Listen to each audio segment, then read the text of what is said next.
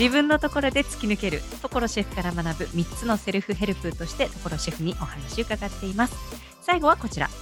とことんいってんだけで突き抜ける。さんじゅうねんですよね。さんじゅうねん以上パティシエとしてのこう道っていうのは所さんもなんとなくイメージできたかもしれません。このプリンいってんがここまでこう導くとはもしかしたら思ってなかったのではって思ったんですが、どうですか？うんうん、まあ、結局はやっぱりパステルの滑らかプリンが爆発的にヒットしたっていうことは大きなきっかけになってると思うんですよね。ただいろんなところに食材を見に行くきっかけをいただいて、まあそれはパステルのプリンがヒットしたから行けたっていうのもあるんだけど、一番最初に行ったのはドミニカにカカオを見に行ったんですけど、もう農園に入って、なんかチョコレートの原料がこんな風になってるのかとか、見た瞬間震えるぐらい感動したんですよね。で、やっぱり行ってみて初めて分かったこともあるし、やっぱり現地に行かないとわからないことがいっぱいある。あと、やっぱり自分たちがつく使ってる食材っていうのはほとんど加工品が多いんですけど、はい、その食材の原料をどんな場所でどんな人がどんな思いを持って作ってるのかっていうのを現地に行って確認することってとっても大事だと思って、それを真実もわかるし、なおかつやっぱりそれを知ることによって、その食材に対する愛着が湧くと思うんですよね。そうするとやっぱり大切に使おうとするんで、やっぱりそういう作業は今でもしています。そうなんです。やっぱりなんかこうすごく便利になった社会だから、こう行かなくても行った気になれちゃったりとかすることもいっぱいありますよね。だからなんか確かにこう。現地に行って見るっていうところがどんどんどんどんこう少なくなってるのも確かなんだろうなとか。だって今お店だって別にね、うん、パソコンで見れますもんね、インターネット。そうですね、そうですね。だけどやっぱり実際に自分がそこに足を運んで、まあ、行くかまでの過程も含めてなんだけれど、例えばその場所の空気感とか、うん、匂いだとかそういうのって行かないとわからないから。結構なんかオンラインとかで講習とか講座とかも結構このいちねんはんぐらいでこう受けてたらそっちに慣れちゃって、じゃあ最近なんかリアルなあの講習会とかありますよとか言うと逆になんか緊張しちゃって、なんか、なんか行くのがちょっとこう怖くなってきちゃったりとかして、確かにそのなんか匂いだったりとかね、あの水だったりその空気だったりとか。なんか本当に細かいところまでが伝わってくるっていうのがやっぱりなんかリアルですもんね、そういうのってね。あとこれは僕の考え方なんで ひゃくパーセント 正しいかどうかわからないんだけれど、まあ、人間関係もそうなんだけど、はい、実際にこうリアルに会って関係を積み重ねた上で Zoom でやるとか、はい、電話で話すとか、うんうん、ライン でやり取りするとかっていうのはいいと思うんだけれど、そこでしか出会ってなくて、それでしかやり取りしてないっていうのは、僕はどうなんだろうっていうのは、そうやって思うのが年取ったってことかな。そう、私もわかんないですよね。なんかちょっと、そうなんですよね。コミュニケーションってなんかやっぱりリアルに会って話して、いろんな気まずさも感じながら研鑽されていくものだと思い込んでるので、なんかこうマッチングアプリとかで普通に会ってる人とかってどうなのかなとか思っちゃうことは、私がすごい年を取ったことだと思うんですけどとかあの エスエヌエス 上のコミュニケーション、まあ私はなんかこう別物だと思ってるんだけど、それそれもありきで生まれてくる世代だと、それもそれがものすごいリアルというか、そっちの方が主流だったりするので、なんかちょっと私も何とも言えないところありますけどね。だからね、例えば既読になってるとかならないとか、はいはいはい、そんなん人間関係ができてたら、はい、あ、そうね。そう別にどうでもいいことじゃないですか。どうでもいいことなんですよ。返事が来なくても何とも思わないっていうかね。どうでもいいことで悩んだりしてるのってなんか無駄だなと思うんですよ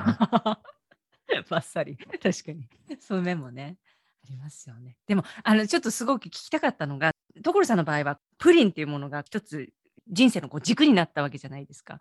これってどんだけ究極のプリンを突き詰めてもまだその先にあるっていうことなんですか？これって終わりがないんですか？うん、終わりがないですね。で終わりがない。だって完璧なレシピで完璧な配合で完璧なものをこう作ってるわけじゃないですか。なめらかプリンの後も所さんのお店でも今出てるのが至高のというか究極のものなわけじゃないですか。それでもまだ終わらないんですか？あの例えばね、まあ、全体的にパティシエっていうのは横に広げていくのが多分好きな人が多いと思うんですよね。いろいろ作れる、何でも作れる、はい、でも僕はどっちかというとある時から掘り下げる方に行ったんですよね。でこれはまあ、今、あやちゃん言われるように、先が、終わりがないっていうか、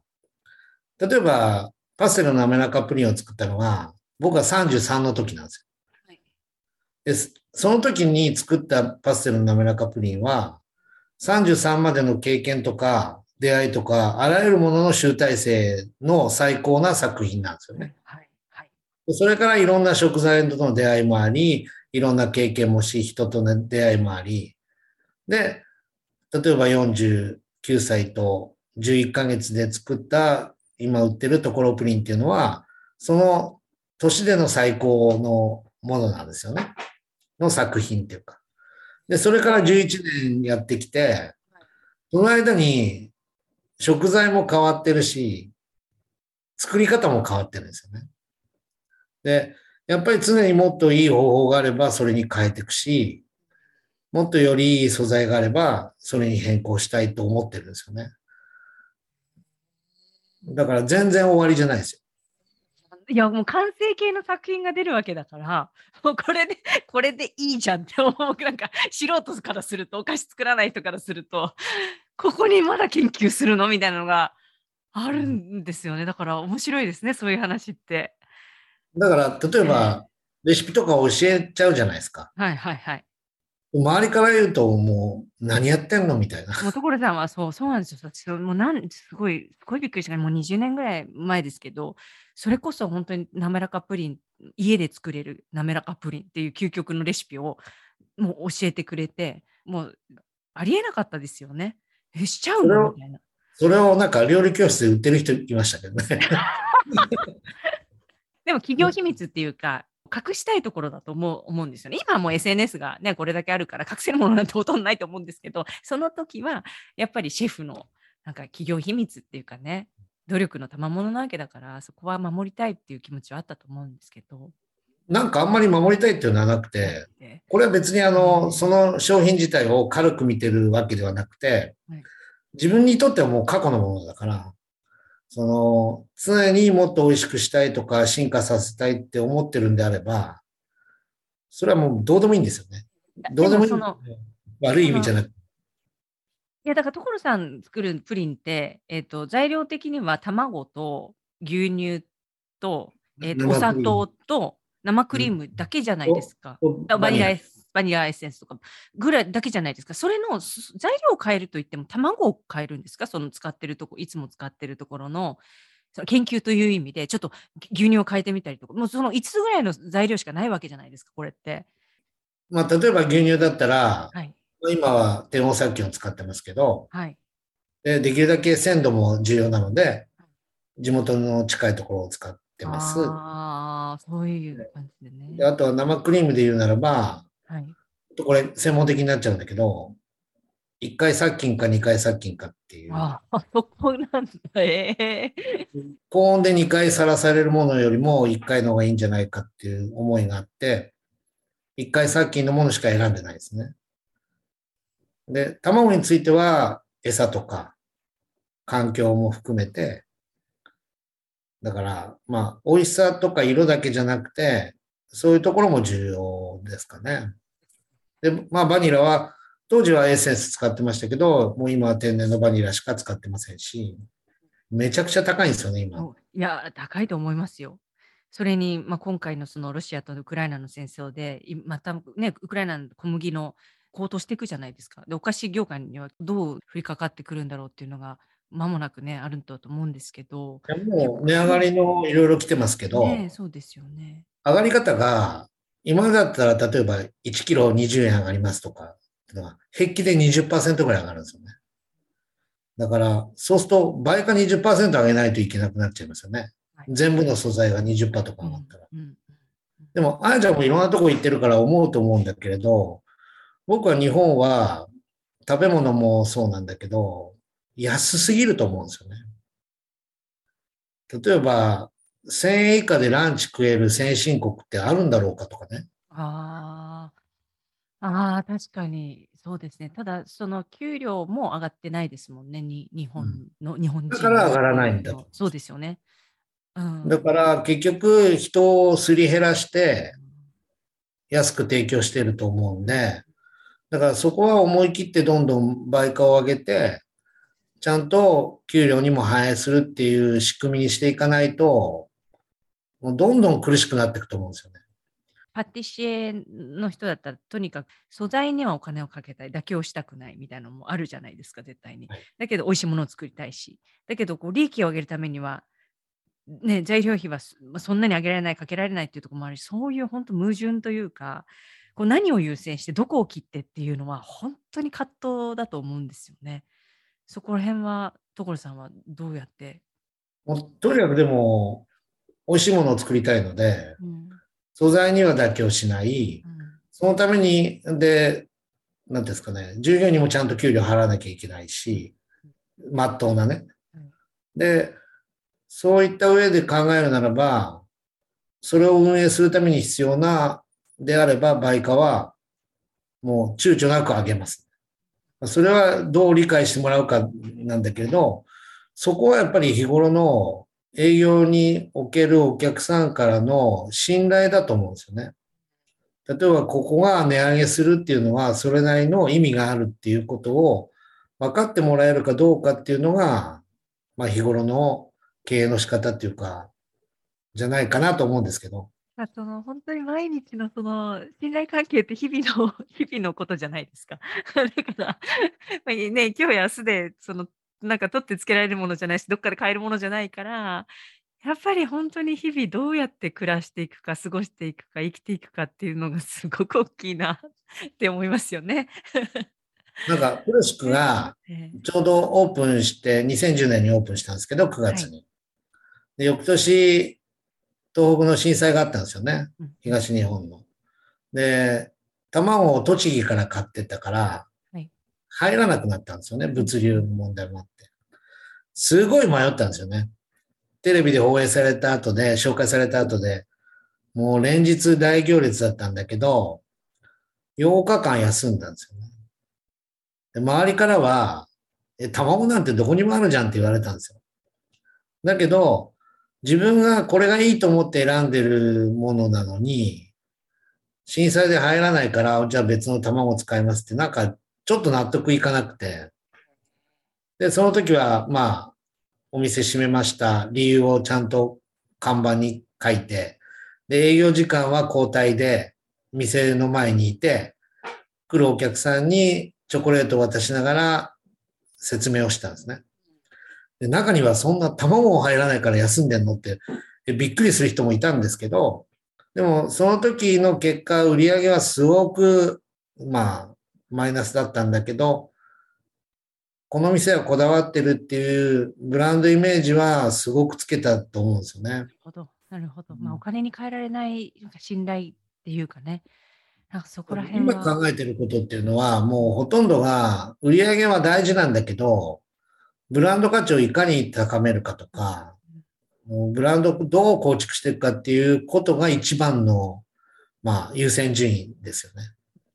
いや、なんか所さんってやっぱり選択するときに頭からの選択はしてないって感じはすごいいつもしてました。なんか心、腹から、腹からの、お腹からのこう選択というか、すっごいそれ感じるんですよね。だいぶ腹黒いかもしれない。言い換えると言い換えるとやっぱりその恐れからの選択じゃなくて愛からの選択っていうか、本当になんかそれがいつも感じますね、うん、こう上辺じゃないというか、こうなんていうんですかね、あこう、うん、本当に決心とか覚悟とか、うん、根拠か自分ご自身のその覚悟の中からの言葉っていうのをすごい感じるから、きっと周りがねすごい所さんにずっとついて言ってらっしゃるんだなと思います。いやでも本にも書いてあることもそうなんだけど、はい、僕が今言ってることって、例えばお菓子屋さんにとっては、まあ聞く人によってはすごく耳が痛かったり、ちょっと耳障りなこともあるかもしれないし、場合によっては敵を作るかもしれないけど、まあ僕は僕なりに覚悟を持って発言してるし、でもそれは業界によくなってもらいたいって思いがあるからなんで、そこは理解してもらいたいなと思いますけどね。この私の番組も、まあ、自分らしく生きるためのこうセルフヘルプの番組なんですけれども、やっぱり自分のなんかリソースっていうか、自分の活かせるところがわからないっていう、そもそもわからないっていう方へのこのアドバイスってありますかね。所さんに来るところに弟子入りしたいとかパティシエになりたいという人、相談しに来る方も多いと思うんですけど、本当にまだね、どう、どういうところが自分の強みなのかってわからないっていう場合もあったりしますよね、きっと。でもあの僕は正直言うと、はい、まず好きじゃないと長く続かないと思うんですよね。その自分のやってることが。何もや、何をやっても。で、あと、お金だけではなくて、そこに自分にとってのやりがいがあるかっていうところが一番重要で、それがないとつまらないと思うんですよね。で、その人によってそのやりがいを感じれるものって多分違うんで、はい、それが見つけられれば、はい、それをどんどん自分の中で磨いていけば、うん、なんか突き抜けたものになるのかなとは思いますけどね。いや、本当に外側の声とかに惑わされやすい時代というか、いろいろ情報も入ってくるし、ブレやすいんだと思うんですけれども、なんかそういう、だからこそ内側にこう意識を向けて、自分にあるもの、持ってるもの、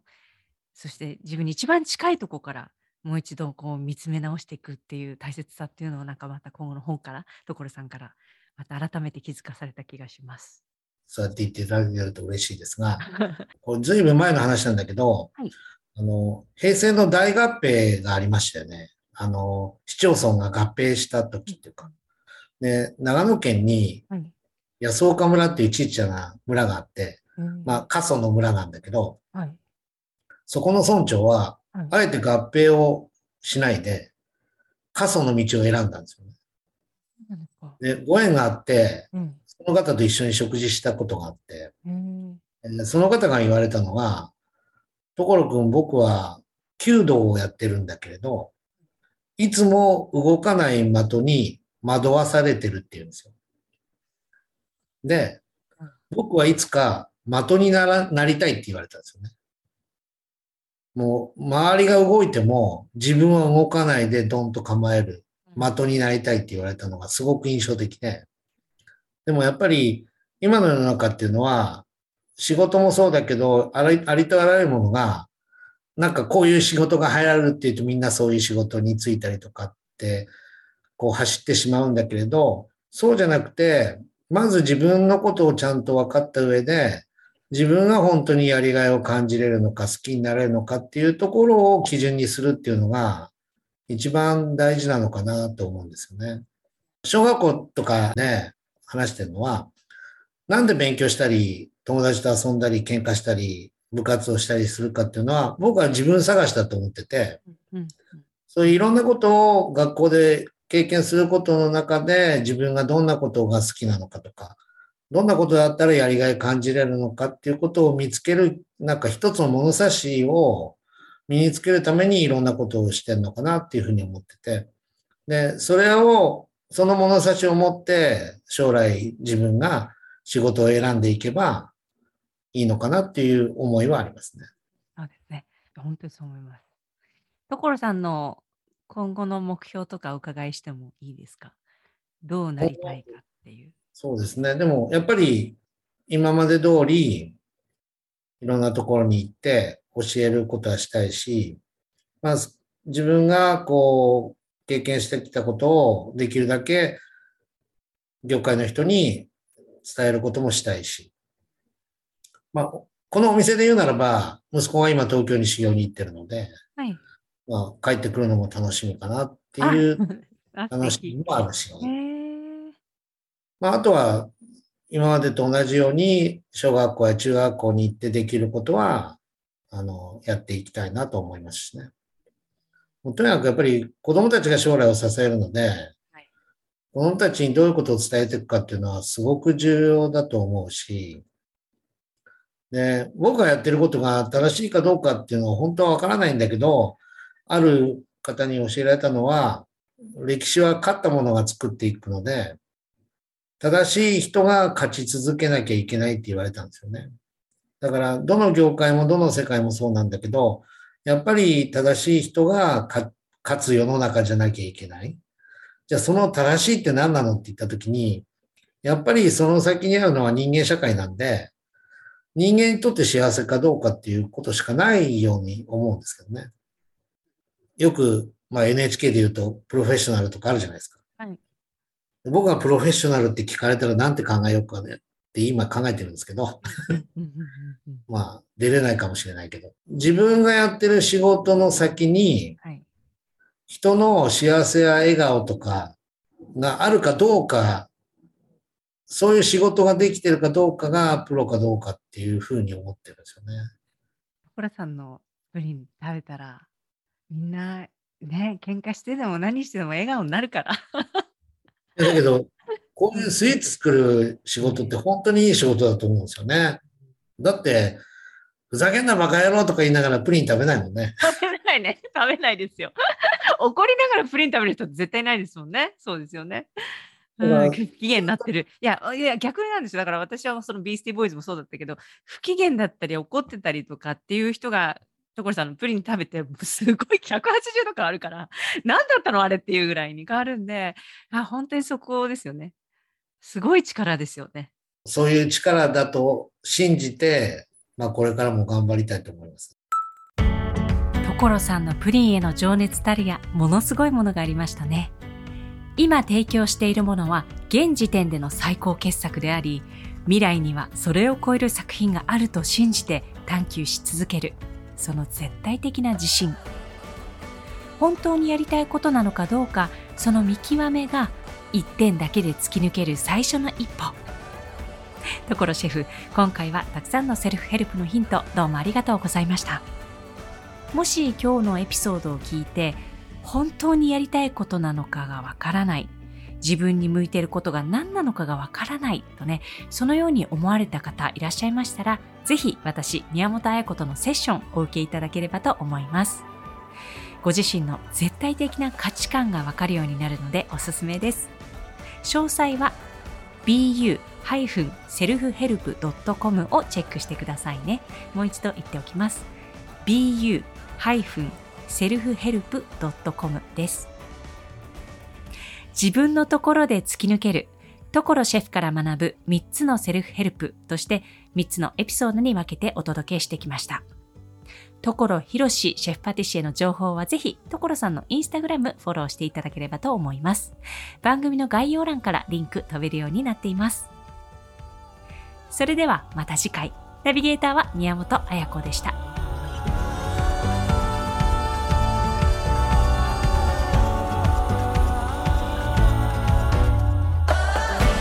This B U podcast was produced by me, Ayako Miyamoto, and my director, Yoko Tada.